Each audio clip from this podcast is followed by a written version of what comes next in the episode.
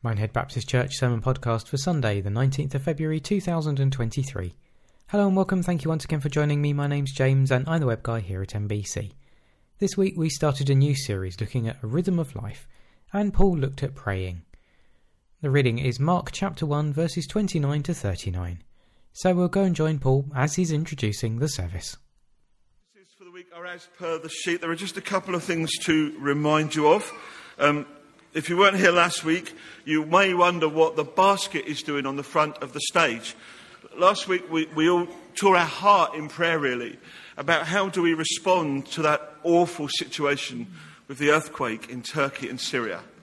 And we as a church, we know many of you are responding anyway. Please, this is not detracting from that. But we as a church uh, leadership thought, well, actually, we want an opportunity to respond as a church.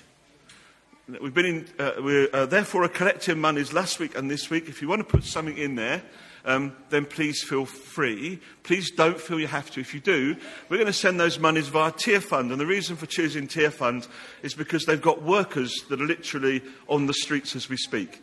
So money we give can go directly to them and in quick, short order. So if you want to give in that way, please feel free. Secondly, to say, you may see on your notices on Friday, uh, we're going to come together and celebrate the life of Ron. And it's lovely to see Harriet and her family with us this morning.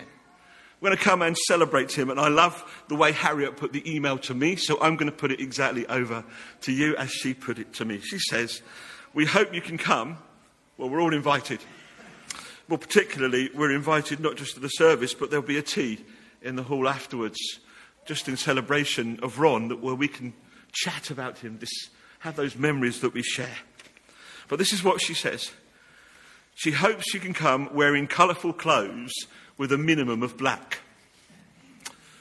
I think that speaks of Ron and who he was, and Harriet and who she is. So, can I invite you to do that? The, the, dilemma for me as the minister is I don't think I've got anything but a black suit, but I'll try. Is that okay? I'll try and make myself look as colourful apart from that. So the minimum of black, and the maximum of colour, and we come and celebrate one's life on Friday here at 2.30. So that's this Friday at 2.30. It's also true to say that today, in case you hadn't noticed it, is Tommy's first day with us. Morning, Tommy. You're welcome amongst your brand new church family. Two things to say. The first is that Three people have already approached me and Lorraine and, say, and said, How come they never see you, Tommy, without a hat? um, I guess uh, Lorraine said to me, We're going to get it surgically removed later this week. but it's lovely to see you and lovely to see your character within our, our church too. And secondly, to say, Thank you, Ian and Alwyn, for your amazing, generous offer of, of looking after Tommy. But we also know many more of you have come and said, How could we get to know Tommy? So, with Tommy's approval, we've drawn up a little list. It's for Sundays between now and the end of April. And if you'd like to invite Tommy for a Sunday lunch, he's going to have this list later. This is an appeal. He's going to have this list, later. Go find him and he'll put your name in. Now, now, there is one little thing you must remember. Okay, here's what you must remember Tommy will need to be back here for church at four. So you can't go and do a three o'clock lunch. Is that all right? You've got to give him time. And the other thing you need to remember is that he doesn't drive. So if you don't live within walking distance and you offer him a lunch, you've also got to get him back here for that service. But I'm going to give you the list, Tommy, and then you can do, you can fill it into your heart's content, friend. You know, in my own quiet time this morning, I, I was pondering this service, bringing before the Lord us as congregation and saying, Lord, have your way. And as part of that, I, I had a really strong sense that someone here needs to hear that they can confidently trust God for protection and peace. At the moment, you're struggling. We're going to be talking about praying later, but someone here is struggling with that sense of not just their own protection, but being held in the arms of the Lord in peace. And this psalm, therefore, before I hand over to Laura, this psalm is for you. I pray that, that the Lord will break through, that you will feel both his protection and his peace as we read this psalm. If this is you, come and see me later. Psalm 3 says, O Lord, How many are my foes? How many rise up against me? Many are saying of me, God will not deliver him. But you are a shield around me, O Lord. You bestow glory on me and lift up my head. To the Lord I cry aloud, and he answers me from his holy hill.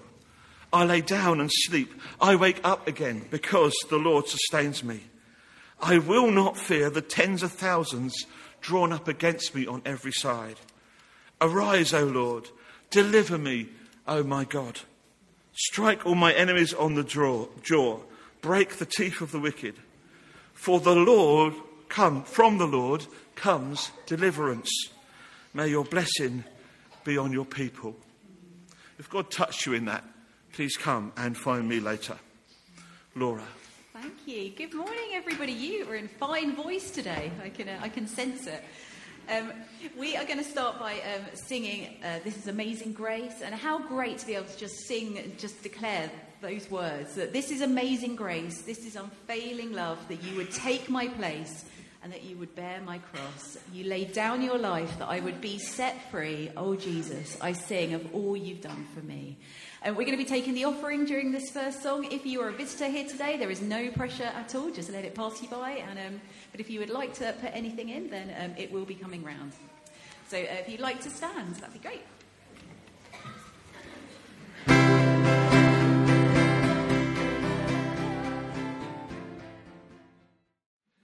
It's wonderful to gather on a day like today. Two things just to let you know. First of all, big round of applause because we had a guest drummer. In case you were wondering during that, Timber played brilliantly. And in case you thought, who's that master playing? It was definitely Timber showing the way to a dad. So, so Timber, we want to say thank you. And isn't it amazing to have children involved in their worship? Hallelujah. Well done. Well done, Timber. And, and I think it won't be long before your dad's playing second fiddle. But anyway, that's another story altogether. Well done. Secondly, it's an amazing day because obviously, as we said earlier on, we have Tommy among us. And actually, what we wanted to do was to start his ministry here in the right way. So we want to acknowledge that reality today and pray for you, Tommy. Is that okay? That means two things, my friend. That means, first of all, you've got to come and put yourself up here, and the whole world via YouTube will see that hat. and the second thing it means is that actually, it's not my prayer that brings Tommy to this church, or my decision, or my discernment.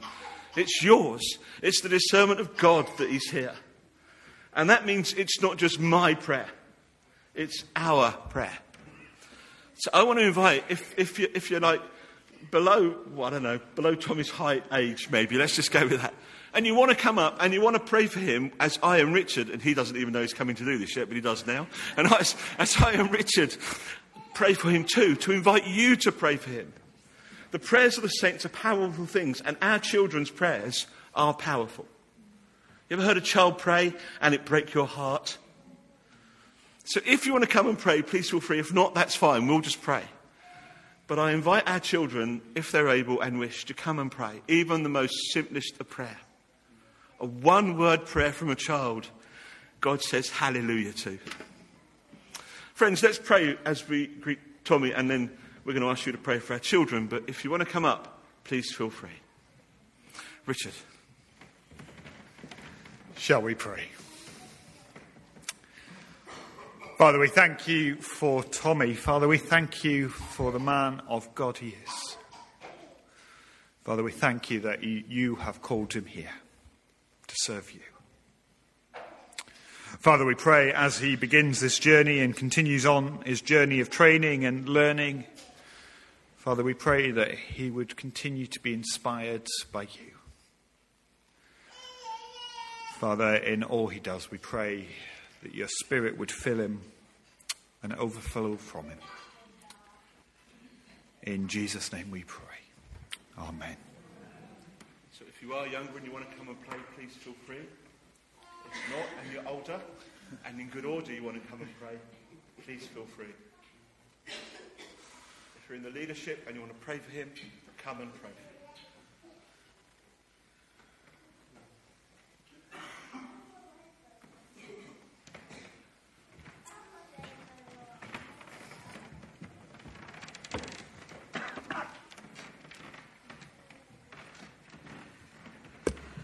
I just want to point out what a blessing it is to have two young men in Richard and Tommy put God first in their life and say that they will follow Him. What a privilege it is to be part of that here at Minehead Baptist.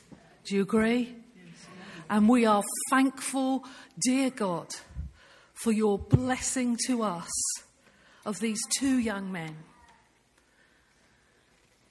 Please bless them, protect them, guide them, show them your way, and help us as a church family to listen to what you are saying through them both.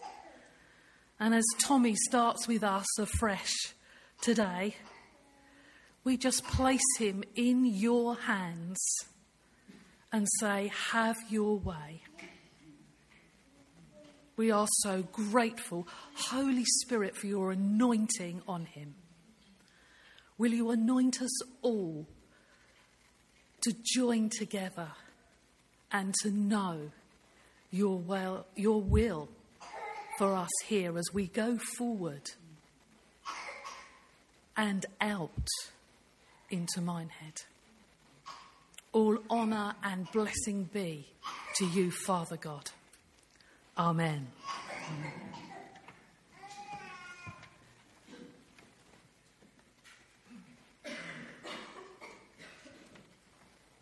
Lord, I just pray that you'll help Tommy to be a man of the word and a man of the spirit. Bless him, use him, be to him all that he needs, we pray. In Jesus' name. Amen. Thank you, Lord, that you brought Tommy Lord God, and we believe, Lord, you have plans and purposes for him, Father. He doesn't know anything about it yet, Father. We pray as he comes close to you that you will lead and guide him, that we, Lord, will be his friends, Father God, that we will work around him, Father, and that the children will come to know him as being friends and a leader, Father. We thank you that he's standing in the gap, that he's standing against the darkness, Lord, pray protection over him now, Father. And we ask for your leading and guiding. Give him, he knows the weapons he knows his armour, Father. We just pray that he will put it on daily, Father, that he will walk. Amen.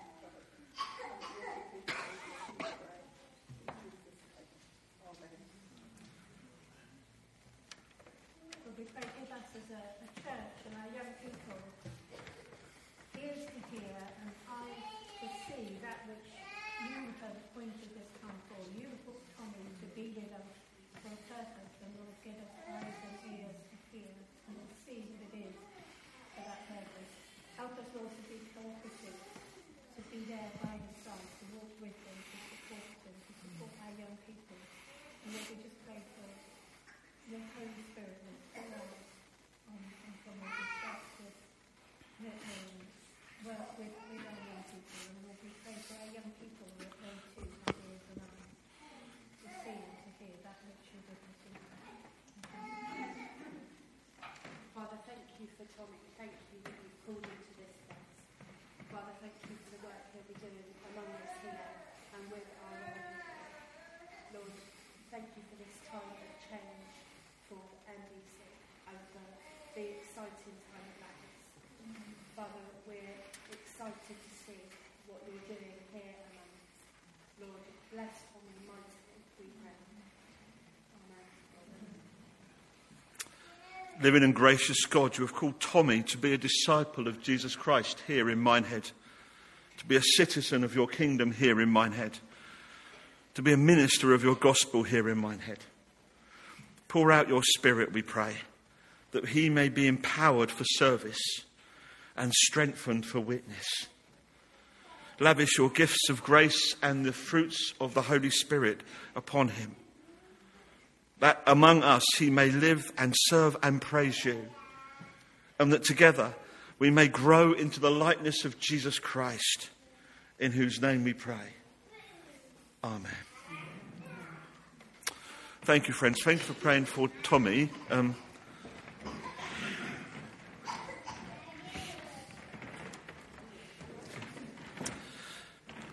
but actually, as Lorraine reminded us, that's just one of the two young men we have at this church. The other one, this young man over here, has served us well since he got here. And I've thought about praying for him this day too. Because what you don't know is that I think, I hope and pray that your profile will be finished this week. Is that right? I hope I've got that right.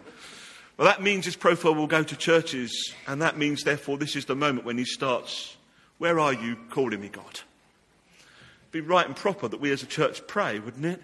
And that moment for Richard. So I'm going to ask, I'm going to pray with Tommy and ask you, Tommy, if you'll lay hands on Richard with me. You've got to move into the middle now, my friend. Sorry. Embarrassing though that may be. And, and we're going to pray in that reality that God has his hand on this young man's life and that God knows and God will direct. Let's pray.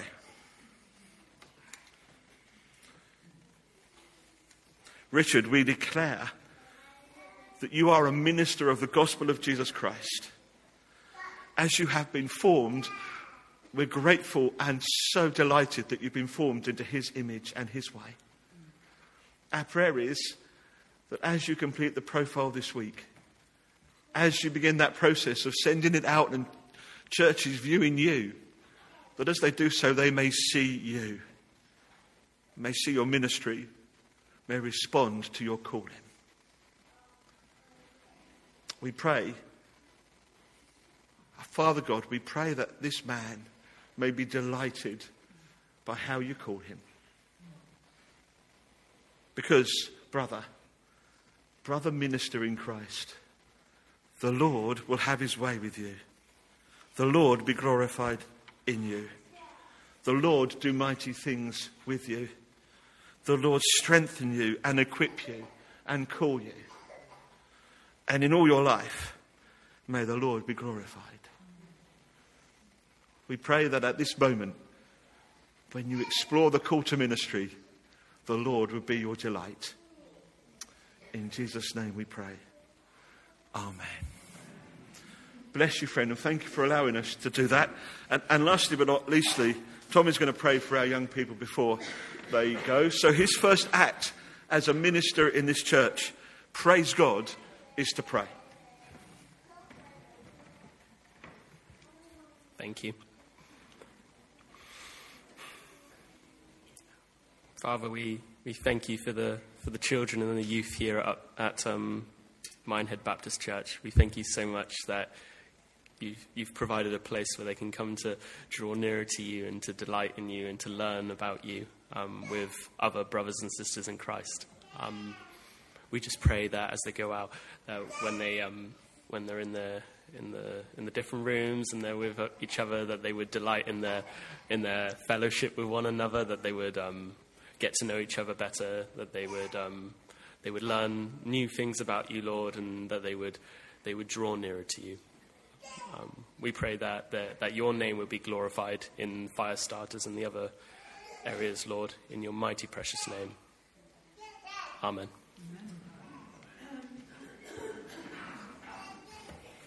So, if you are going into those other groups, can I invite you to leave now? As these amazing young people pass you, can I invite you to pray for them? Um, how amazing would it be if in this moment we all just prayed and lifted them up before the Lord? Can I invite you to do that as they pass you this morning?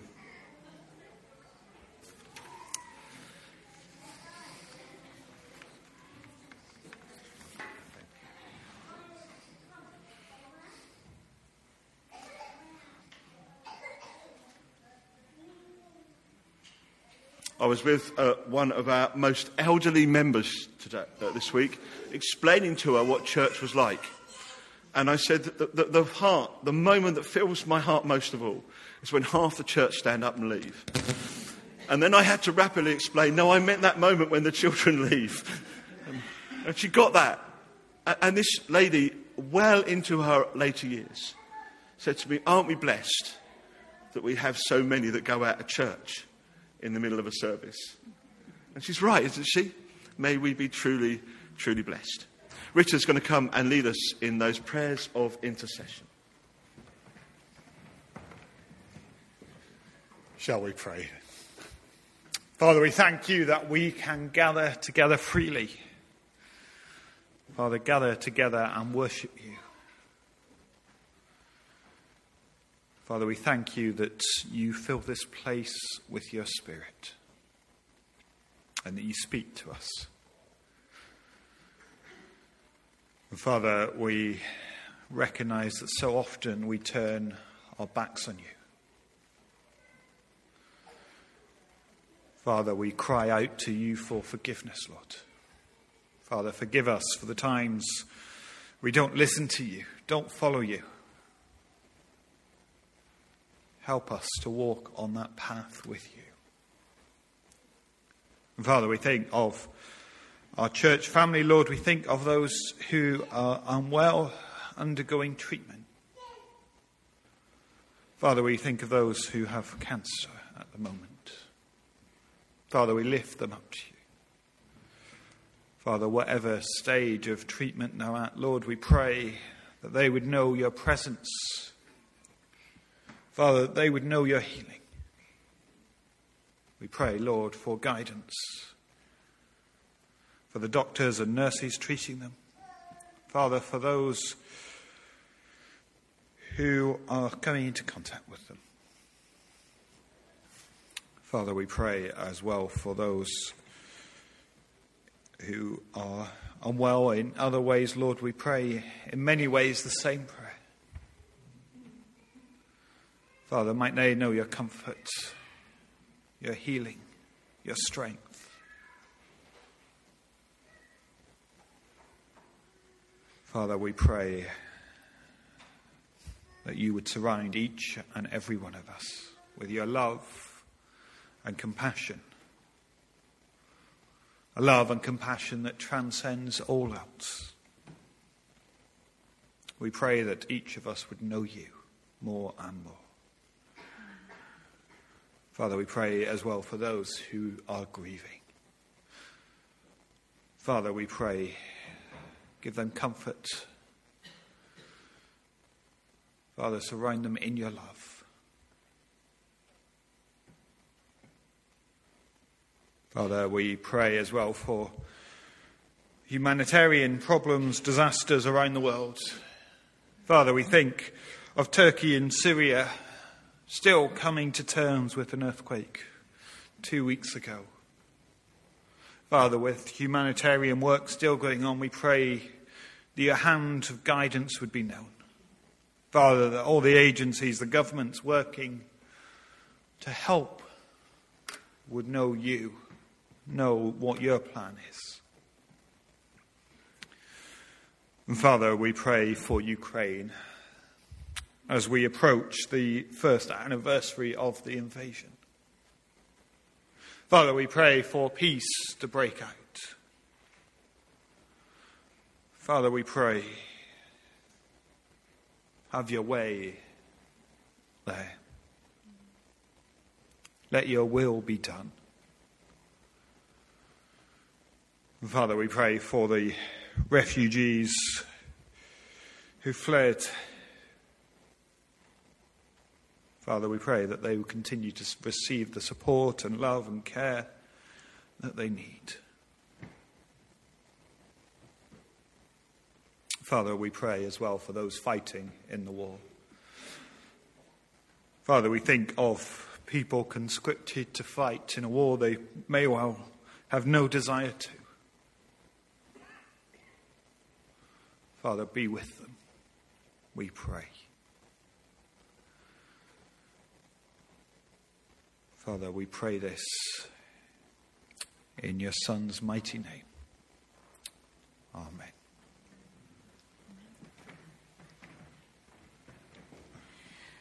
Let's continue to worship together, and we're going to sing of how great our God is. And after that, we'll go straight into another as well. If you'd like to stand. The splendor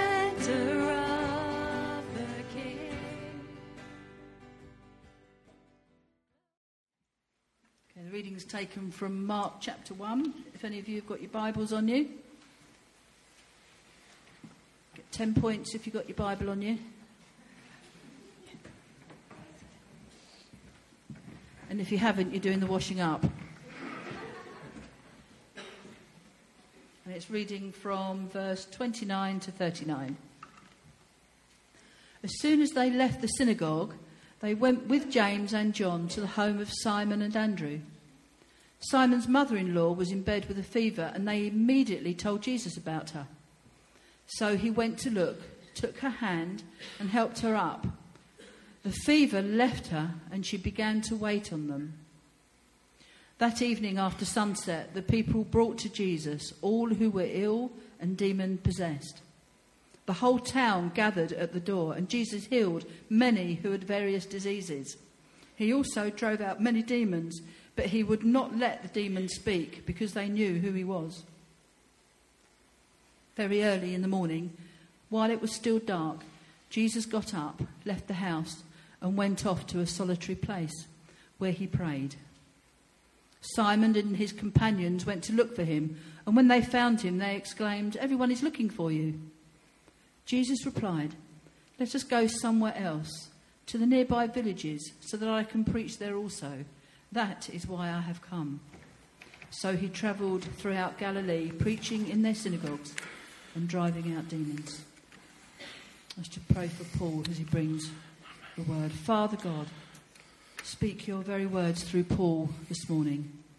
Lord, and every word that goes out from his mouth, Father God, we just pray that it will not return to you void, but will accomplish and achieve the purpose for which it was sent. Amen. Amen. Amen and amen to that prayer. Thank you, Sue. Now, those of you that are into uh, keen observers of the church calendar and have noticed something. If you've picked up our program leaflet, you may well have noticed it. If not, you may well notice it today, because today we're going to begin a series of sermons that take us through Lent all the way up to Easter. And you're bound to notice, if you're a keen observer, that as we look at the first one today, that is praying, that it's not Lent yet. Okay, in case you wonder what I'm talking about, Lent doesn't start until this coming Wednesday, commonly called Ash Wednesday. And it is, of course, those of the great students of these things know, preceded by one of the most awesome days of the year. I am, of course, talking about Shrove Tuesday, or more commonly called Pancake Day. There's some whoops there, wasn't there, really? What about Ash Wednesday? Anyone? Not so many. but but it's just a, just a gentle reminder for everyone to get your lemons in for Tuesday. But you get my drift, don't you? The, the reality is Lent's not happened yet, not begun yet. We'll talk about why in a moment. In reality, one of the things that happens with Lent, of course, is that many of us try to give something up. You ever tried and failed? Yeah. Ever tried and succeeded? Yeah, there are a few. I see, that's okay. That's not a bad thing. But this Lent, I want to ask you to do something different. I want to encourage you to give something up if you wish, that's fine. But I also would love if we as a church could do something. If we could pick something up as well. And it's rather simple and rather profound. So here goes. This Lent, how amazing would it be if everyone in this church, in addition to giving something up, also was picked up the determination to deepen their relationship with the Lord Jesus Christ. What would happen in this period of time if we all did that? If we picked up a determination? In many ways, as Jesus draws near, we'll discover this, as Jesus draws near to Jerusalem, even though the cross is becoming more and more into focus, he seems even the more determined to follow the Father's will, doesn't he? Think of that amazing prayer in John chapter 17. And determination can take you a long way. It was the determination of five older ladies to mention them in Blackboys Methodist Church, just outside of Lewes. It was their determination that took a young man and wrote Christ on his heart. I've been a local preacher in the Methodist Church for a while, and I was asked to go there, and I knew there was only five or six of them. Well, this is a young man coming to a church, and if I say five or six, they had an amazing congregation, but I think the youngest one of them was 81.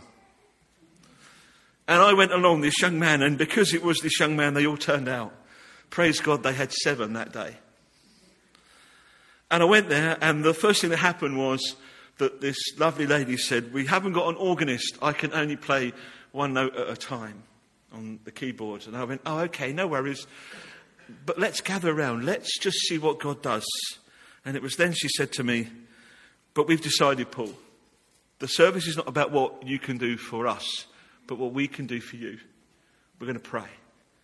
I have never, ever in my life been somewhere where I've left and felt so prayed for. They changed me, they touched me. Uh, all of those ladies have now gone to be with the Lord. Unless God, by His grace, has done something amazing, because I was in my 20s and that's more than 30 years ago. But you get my drift. This wonderful, determined place. What about you? Would you join me this Lent time?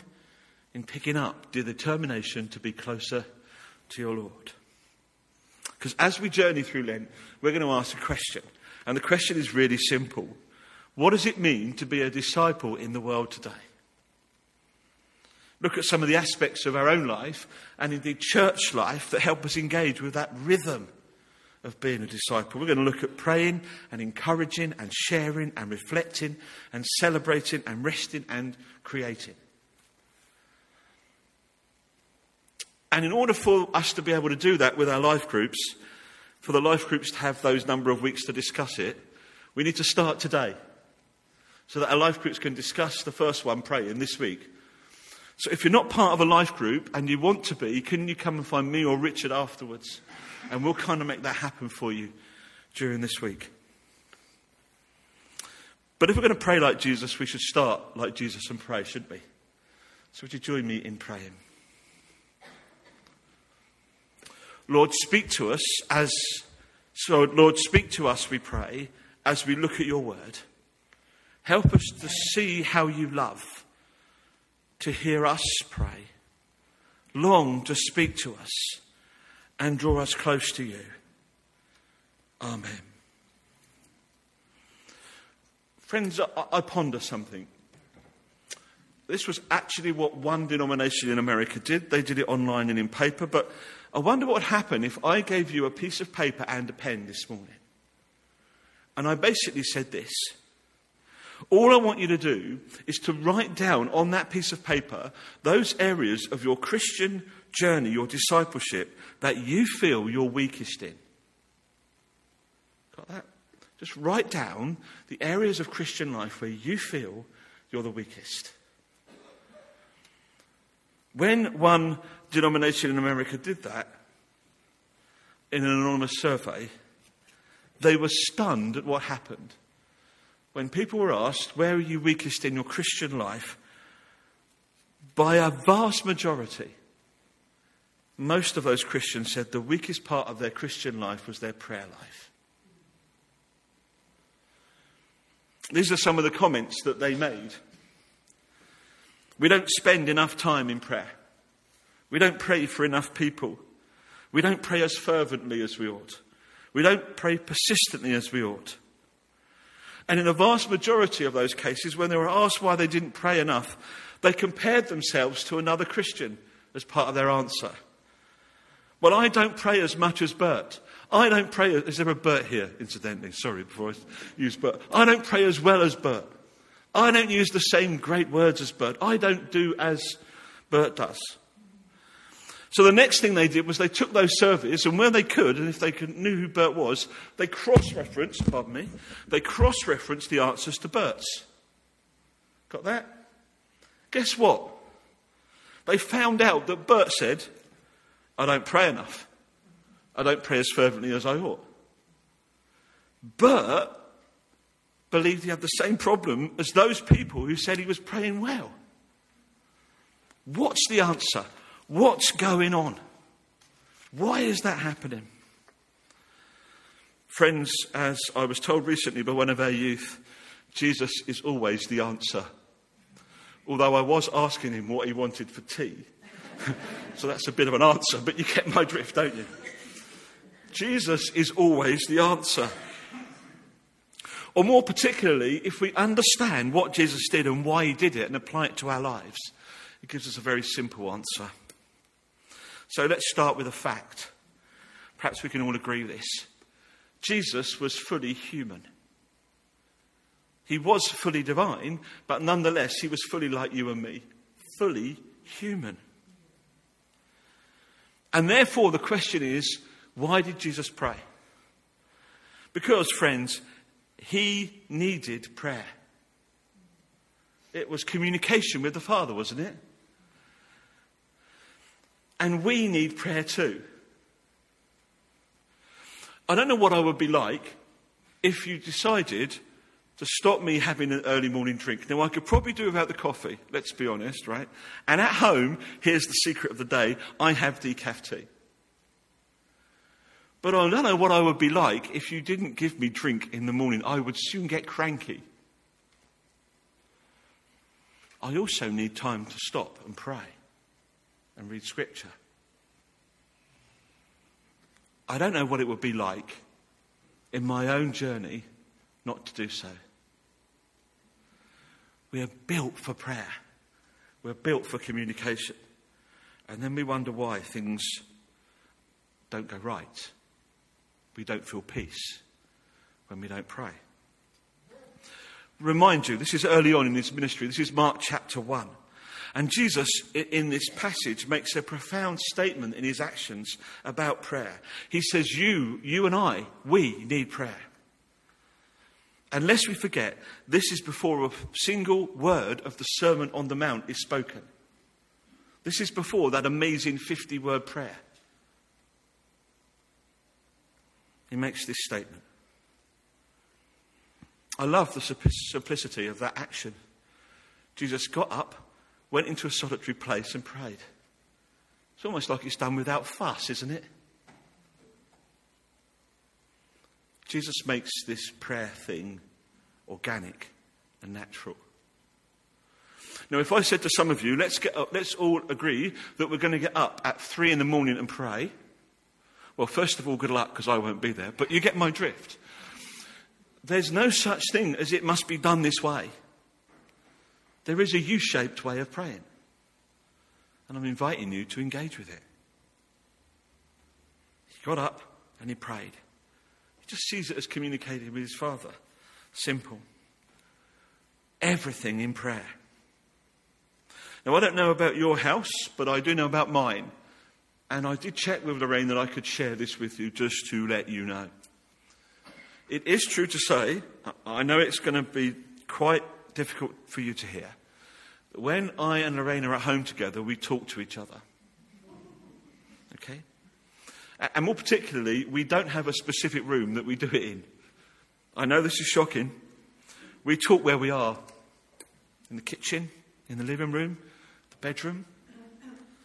There's not a special room when we go to speak to each other. If I know this is shock, but if we're crossing each other in the hallway and we need to say something, we say it.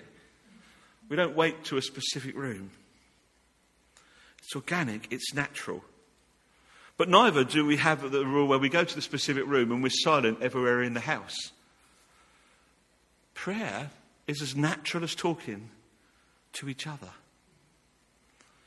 That's what Jesus does, isn't it? It's natural for him to do that. And boy, do we talk about everything. One day, one moment we can talk about t- Turkey and Syria and what's going on there. The next, we can be talking about what's happening tomorrow, what work brings. We can talk about everything and about nothing at all. Conversation around everything and anything. Why do we not do the same with God? Why don't we bring everything and anything to God? Why don't we try and make it this sort of special thing? Now, it is special talking to God. That's not what I mean. What I mean is, why don't we be natural with our Lord? I, I love the old hymn. Uh, and I must admit, the next time I'm at church at four, and I'm going to look at Alec because I think Susan's playing for me, it'd be brilliant to have this hymn, Alec, if that's okay. I love this hymn. I wonder if you do for it too. Hallelujah. There you go. Oh, we'll be there, brother. Anyone would think God does this stuff deliberately. but what an amazing hymn. And in case you don't know it, I won't sing it to you unless you want to sing. Okay, we'll sing then. Here we go. What a friend we have in Jesus. All our sins and griefs to bear. What a privilege to carry everything to God in prayer. Oh, what peace we often forfeit. Oh, what needless pain we bear. Oh, because we do not carry everything to God in prayer. Hallelujah. I wonder if you're doing the same as me. You're not only, well, you're hearing the tune because you can't somehow dissociate the two. But I wonder if you're doing the same as me when I sing it. I'm going, everything? Everything, Lord? You surely cannot want me to bring the minutiae of my life to you. You surely cannot want me to bring the fact that I'm concerned about this or concerned about that to you. You surely can't mean that. Whenever Jesus prays, it's about relationship. And that relationship means you can bring everything and anything. Those ladies I told you about, they, they just were amazing. But I do remember them praying. And what I remember is, quite frankly, how common, natural, easy, mundane even their prayers were for me. It wasn't as if they sat me down with this great sort of thunderbolt of prayer. They just prayed into my life. Amazingly.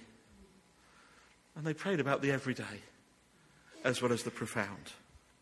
Or to put it as scripture puts it, Philippians 4 6, I love the New Living Translation version of this. Don't worry about anything, instead, pray about everything. Tell God what you need and thank Him for all He's done. Really simple description of prayer, but a lovely one. Here's the deal, friends. I want to release you because God wants you to tell Him when you, and have a conversation with you and delight with you when you look out of your window and the garden's perfect. God wants to have a conversation and delight with you when you get home and you think, oh, these new shoes hurt. God wants to have a conversation and be with you and delight with you when you've had a good day. When the meal you've given grace for has been cooked well and you want to thank the chef. God wants to be with you in the everyday. Wants to be involved with you. It's just that we've swallowed a lie that he doesn't want to be involved.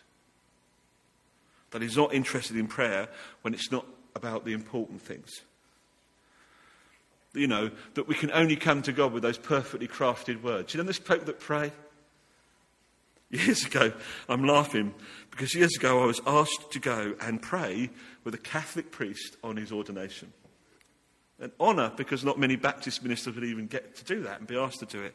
And there I was, and I was asked to pray, and I'm going, Lord, I, I just want to pray. And I had a very simple prayer in my heart, and I'm standing there, and the bishop comes up, and the words that comes out of this bishop's mouth are amazing. And as he's praying, I'm going, ah. and all I had was this simple prayer. And so all I did, thinking, with as much courage as I could muster, thinking at that moment, oh, I wish the ground would, you know. I put my hands on him and I just prayed this, and his name was Hugh. And I didn't use the word Father Hugh, so the, the whole place began with a hush because I'd not word, used the word Father. But I just prayed, and I said, Father, I pray for the man that lives opposite me, and I pray that he would be filled with the Spirit of Jesus. Amen. That was my prayer. Afterwards, he very lovingly introduced me to seven of the, the, the uh, student priests that he was responsible for and said to me this. He said, Paul, thank you. Thank you for the prayer. I will pray the privilege. Please ask him about baptism as he pointed these seven ministers towards me. Prayer that is simply done. All those prayers that are like poetry, you know the ones? So dance, like, like the dance. To dance with words. Whoops. And they, the person before me in a time of open worship praised them, praised them. So now I'm going, what? I just wanted to say thank you, Lord, for the fact the sun's shining. and I shut up. Because I can't go after them, can I? Friends, I want to do something. Amazingly, I want to tell you that that's the wrong way round. Why do we swallow that stuff? Who told us it? Society? Parents? Because it's not in Scripture.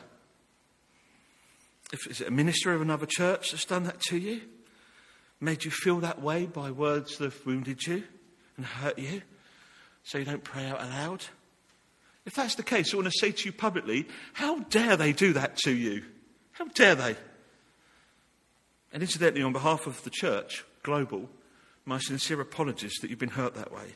Because there's no scripture that says the carefully crafted prayer, even those of the minister, are in any way better or more important to God than yours. In fact, quite the reverse is true.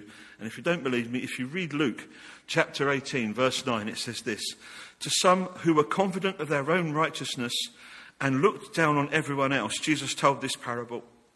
Two men went up to the temple to pray, one a Pharisee and the other a tax collector. The Pharisee stood by himself and prayed, God, I thank you that I'm not like the other people robbers, evildoers, adulterers, or even like this tax collector. I fast twice a week and give a tenth of all I get. But the tax collector stood at a distance. He could not even look to heaven, but beat his breast and said, God, have mercy on me, a sinner. These are Jesus' words. I tell you that this man, rather than the other, went home justified before God. For all those who exalt themselves will be humbled, and those who humble themselves will be exalted. And praise God that your humble prayer, God goes hallelujah to. The challenge is we've made prayer a spiritual act. I could never pray like they pray. We've made prayer an act of spiritual comparison rather than recognizing it for what it is a way of communicating with God. And only you can communicate with God only the way that you can. You're unique. And if we make it this spiritual act that's somehow hard to achieve, that God only meets my prayer if it's this standard,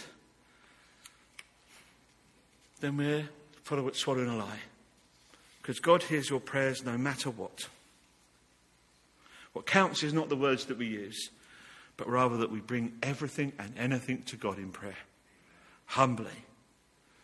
Praise be, friends, that I do not have the answer to everything, but praise God that I can bring everything to the one who does have the answer.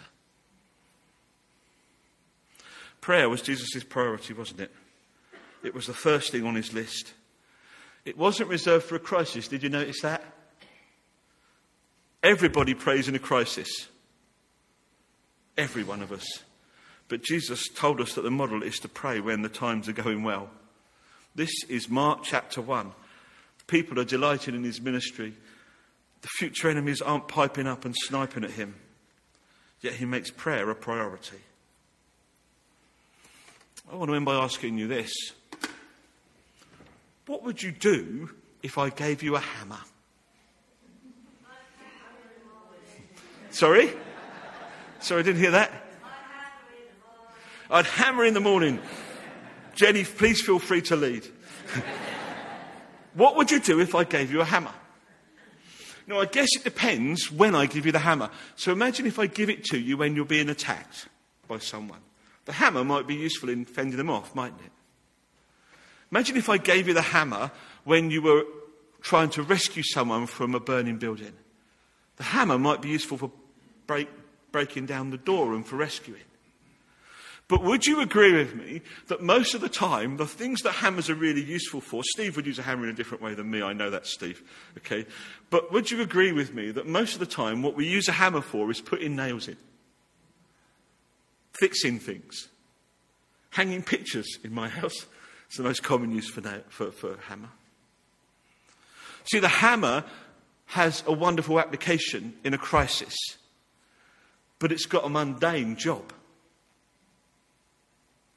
It hammers nails into things.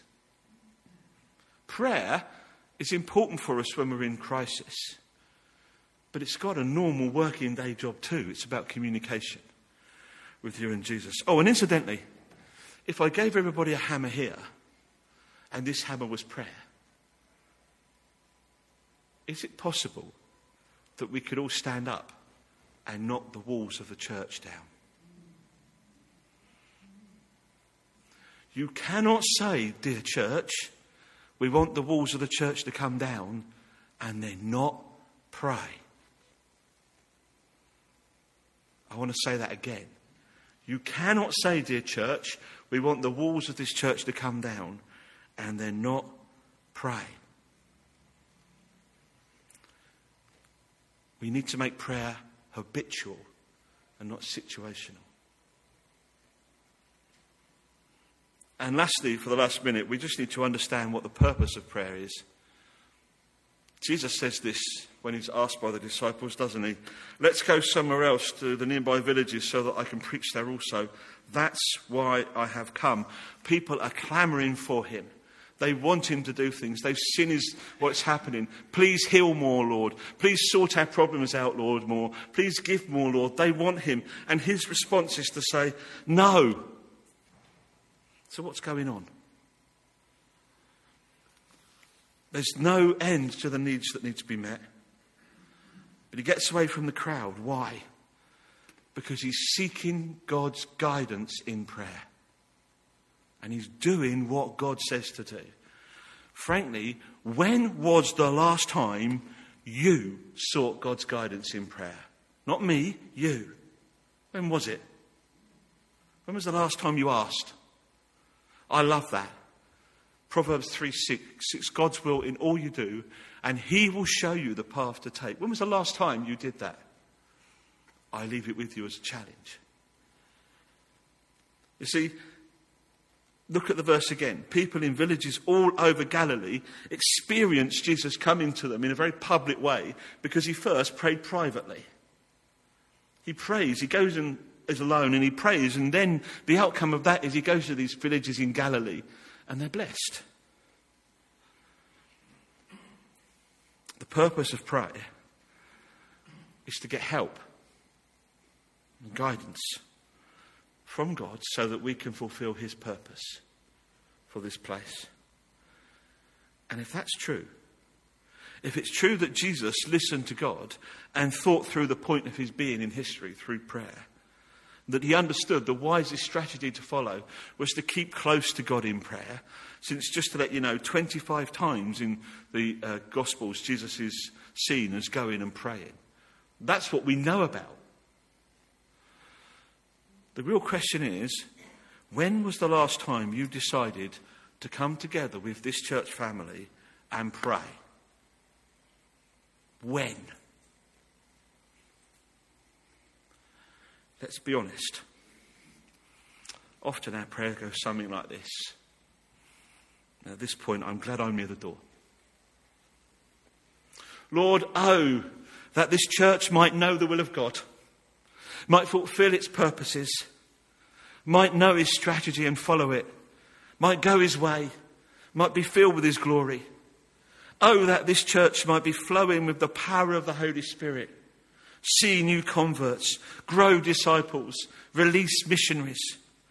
Oh, that this church may deepen its love for each other, may strengthen the bonds of family, may see its youth come to know the Lord. Oh, that this church may grow new leaders, empowering not just this church, but the church local and national. Oh, that the walls of this church would come tumbling down, that many would hear the gospel truth, that the lost would be saved and the prodigals returned home. Agree with that? But how often do we then add this, if not in words, in silence? Oh Lord, let that be. And ideally, let it happen without me having to join anyone in prayer, without me having to commit myself in any way, without me needing to change what I do at all for you, without me having to believe the truth that you long to walk with me, love me to pray to you. Without me having to do much in any way, Lord. In fact, Lord, I would be much more comfortable if you could let that happen without me having to pray at all, if you don't mind. Amen.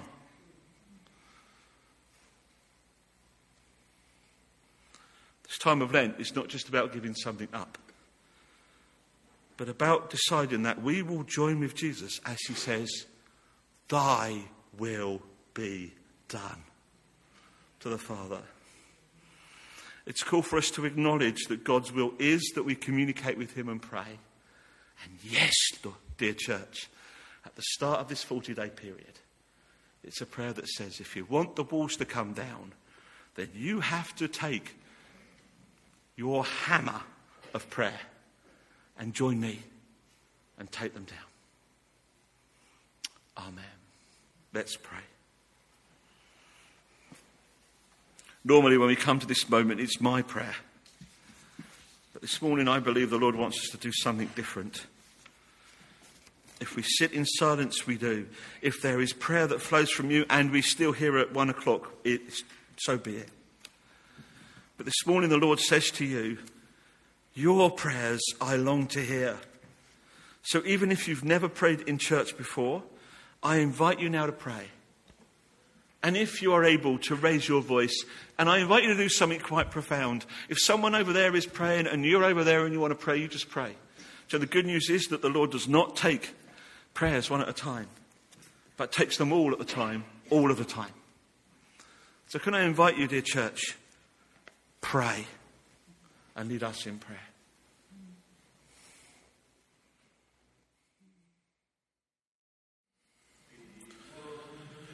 honor and praise, majesty. Worship his majesty. Jesus who died, now glorified, King of all kings.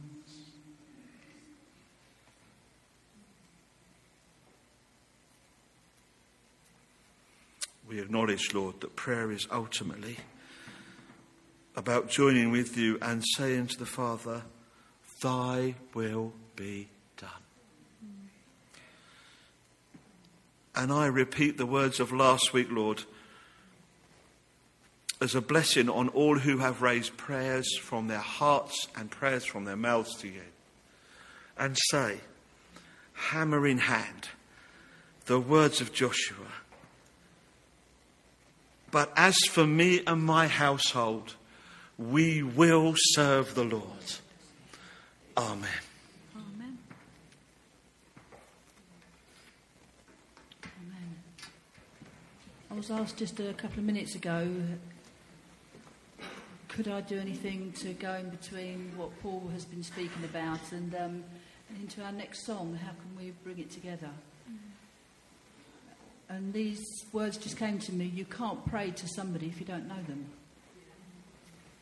And um, our call this morning is to get to know Jesus better, to strengthen our relationship with Him.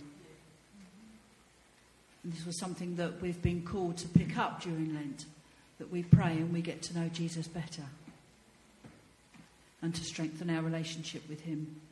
And this morning there might be somebody here who doesn't know Jesus and doesn't know this person who we're talking about, who we're going to be praying to. And that if that person's you and it's and His Holy Spirit has just touched something within you, come and speak to Paul afterwards. But let's declare this morning with this song the one in whom we trust, in whom we believe, and in whom we pray to, and in whom we believe will answer prayer. Amen? Amen. Right. Let us stand.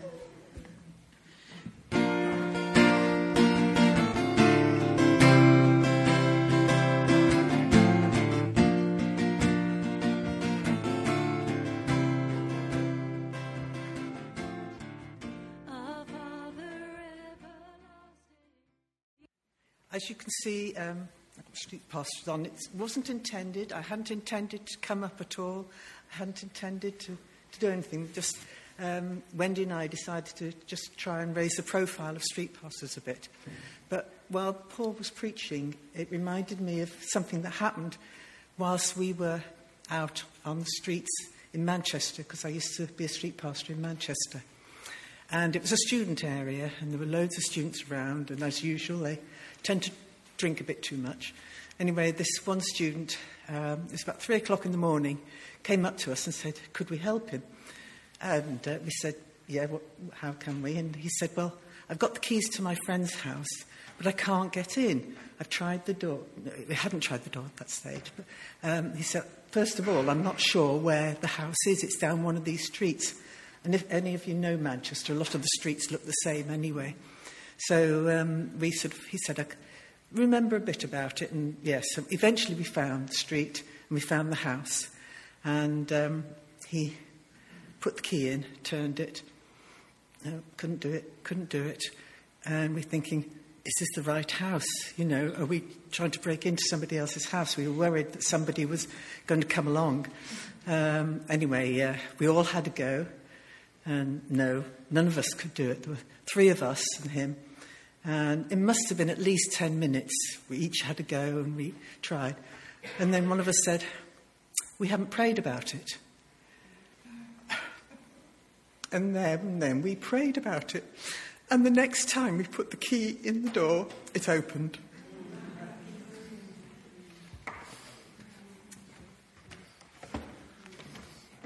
We have a God that's intimately involved and wants to be involved with us intimately.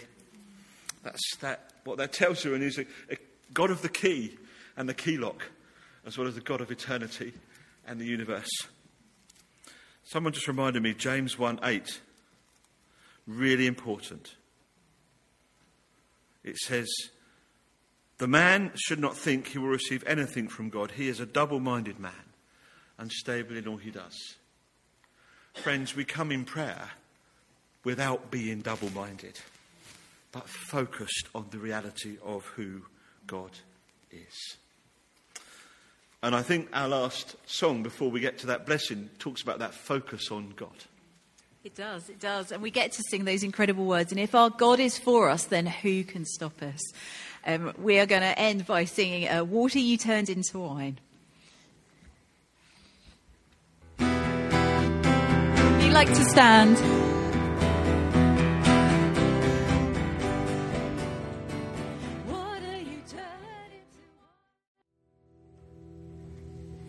Just before Paul uh, ends the service, I was reminded beforehand that I hadn't shared with you. A while back, when it was the World Cup, we prayed for a young man who was enslaved in Qatar. Um, I'm friends with his sister. Good news is, church, he's got his passport. so, as a church, we prayed for this that he would get his passport, which will enable him to leave Qatar. God heard our prayer in Minehead and is releasing the captives in Qatar. How great is our God?